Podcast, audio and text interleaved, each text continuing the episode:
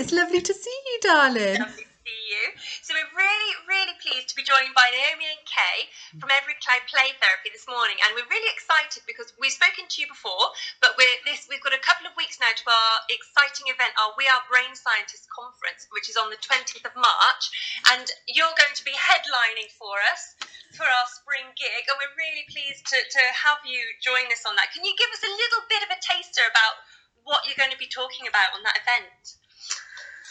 We can. Don't give too much away. We won't give too much away. So we're really, really looking forward to taking part in this, in the We Are Brain Scientists conference, and the crucial role that early years practitioners play in shaping children's brains, because that is exactly what you guys do day in, day out, and the importance of your role. So what we're going to do is we're going to link your day-to-day practice within the early years foundation stage framework to neuroscience. So fantastic. So giving you that neuroscientist perspective on what you do every day and the importance of what you do every day for the children's brains that you are shaping. That is crucial, isn't it? The other thing is, you know, we're all quite active in the research world, but if neuroscience, if that's a term that you've never come across, how can we sort of demystify that for people?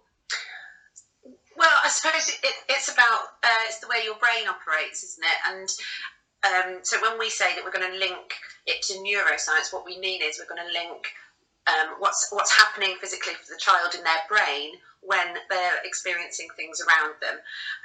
And so, you know, we're going to kind of try to help people to recognise more which part of the brain the child is perhaps operating in when they're in a certain state, when things, you know, have happened to them, when they're calm, when they're not calm, when they're ready to learn, all of those things. So fascinating. It's such an interesting subject, and we've spoken to you before, and I know Becca and I could talk to you all day about this. And can I ask, sorry Becca, I feel like I'm asking all the questions. No, you carry on. I'm just going to ask, you know, why do you think we need to know this in early years and working with children?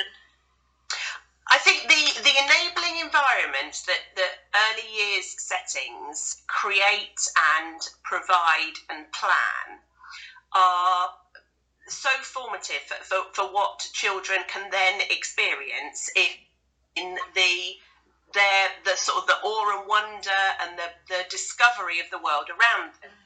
And what we wanted to do is to break down how the brain works. We're going to break it down in sort of the three main areas of the brain, and how to recognise when a child is functioning in each part, because for them to access and discover and really find everything in your environment that's going to help them make sense of the world around them, we want their brain to be operating essentially the top brain, the cortical brain, the prefrontal cortex needs to be online. And that can only be online if that child feels safe. Yeah. Feels like they matter, and they feel like they have a sense of belonging to the setting in which you're providing. So that the relationships, the positive relationships that happen within an early years setting are the crucial part to helping that child feel safe, so they are able to fully explore the world around them from a place of security. It happens really, doesn't it? Before, you know, again, it should be in every single course that's anything to do with early years, shouldn't it? Because definitely, until that the child is at that point, they can't learn and they can't do anything anyway. So as early years sort of practitioners and professionals, and in those arenas, we need to be really, really inquiring with this and understanding this, and just thinking, oh yeah, this is the research we need to know, because this is going to enable us to give this child a better future, a brighter future, and better well-being, and they're going to learn, aren't they? It makes our teaching absolutely element. Yeah, absolutely. But first of all, they need to feel safe. Yeah, they need to feel like they matter to the people that are around them. I mean, we're recording this on a day where children across the country are going back into school. Yeah. Some of them may have been in school already, but in a different setup, in key worker bubbles. But we've got all children returning back to school this week, and that's going to be worrying. There's going to be anxiety provoking, and we can't expect them to sit down and by 9:30 be imparting all of this missed knowledge that they might have missed out on in their online learning. That's not going to happen. Schools will be focusing on reconnecting with students, reconnecting pupils, supporting those friendships, and that's where we all need to be for the learning to take place. So we're going to break down your enabling environments. We're going to break down your positive relationships, all those part of the early years foundation stage, into how to really maximise the learning and development that can take place in your settings to help children really, really thrive. And maybe even as well to spot when a child's not in their prefrontal cortex, when they're not in the part of the brain where they're in a good place to be learning new information. What does that look like when they're actually in that state of feeling unsafe, and how can we support them to get them back into the part of their brain where they're ready to learn? It's fascinating. I was going to ask, you have this specialist knowledge. I'm guessing that it's so pertinent to the work you do as play therapists. Can you, it's when people ask me, what does a speech therapist do? It's not a one sentence answer, but are you able to sort of give us that overview of, because I think it's a fascinating job, an overview of what play therapy is, what you guys do on a daily basis, but also how people can then access that as well.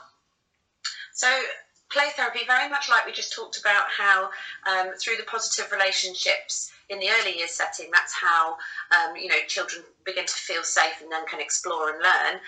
Through play therapy, a play therapist's main job is to make a relationship with the child where they feel safe to explore their feelings, to explore past experiences, perhaps trauma, and to go down into those deeper parts of the brain where trauma has perhaps affected them, or where they haven't quite made sense of experiences, and it's given them emotional difficulties.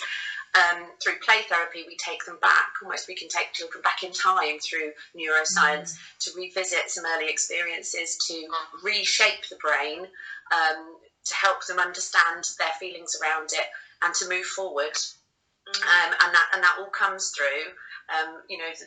The being the neuroscientist that you are in that moment, in that positive relationship with the child. Yes, and where do your referrals come from generally? Do you is there a main point, or is it an open referral process, so parents can contact you and settings can contact you and health professionals? Is that how it works? Yeah, so anyone can self-refer. You can refer your own child for play therapy if you want to. Obviously, it does require some funding, so depending on whether your child has access to some funding through maybe an EHCP or maybe through pupil premium at school might be able to help with that, or other ways, perhaps adoption support, things like that. There are pots of money for some children. Other children, parents choose to pay privately for sessions if they're able to. And sometimes schools are happy to try and contribute. And again, schools can make referrals. We've had referrals from early help. We've had referrals from GPs, early years settings, definitely. I think it's really important for the early years to know the children are never too young, are they? And I think people sometimes go, we'll wait for them to go to school to do this, but actually, early years is that's when we need to catch the children that really need our help, don't we? And actually, it's crucial to start to understand that children can benefit hugely, because they are young, their brains are forming, aren't they? And we really need to ensure that we can do this in early years. That is fantastic. If we wanted to find you, what's the best place to find you then, ladies? So our website, Every Cloud Playing Creative Arts Therapy. You can Google Every Cloud Cheltenham Play Therapy Cheltenham, and we will come up. And we do, work with children really from 3 upwards. Yeah. The other thing, it's probably worth just chipping in to say, the other thing that we do offer is child-parent relationship therapy. And this is where we work with parents to help them become more attuned and more emotionally responsive to their children. And this specifically is really good from the early years. It's the sort of thing that actually Kay and I wish we'd learned when our children were that age. It's and the feedback we've had from offering this service, it's a 10-week model and it's having amazing impact. Yeah. So that might be something that early year settings are interested in knowing is about. And at the moment we're being funded by the National Lottery to run that as well. So we are a not-for-profit organisation and we're constantly looking for pots of money that we can access so that we can offer our services to more and more families. And that's important. And I mean, would it be fair to say then that anybody that thinks that the service might be beneficial for a child and that they're working with or a child they know, it's just contact you and start that conversation. Absolutely, yeah. Don't put off by the fact that you know there might be a cost, because there might be a way around that as well. So there really might. That's it. And I would just like to say, like, you know, on behalf of the early years community, thank you so much for the work you do, because you are really enabling futures. And I know how passionate and how brilliant you are. So it's so fantastic to see this working so well, and we're so excited to be working with you again, you know, in a different format, but it's great. So if anybody wants to come on the conference and see more and hear more and join in with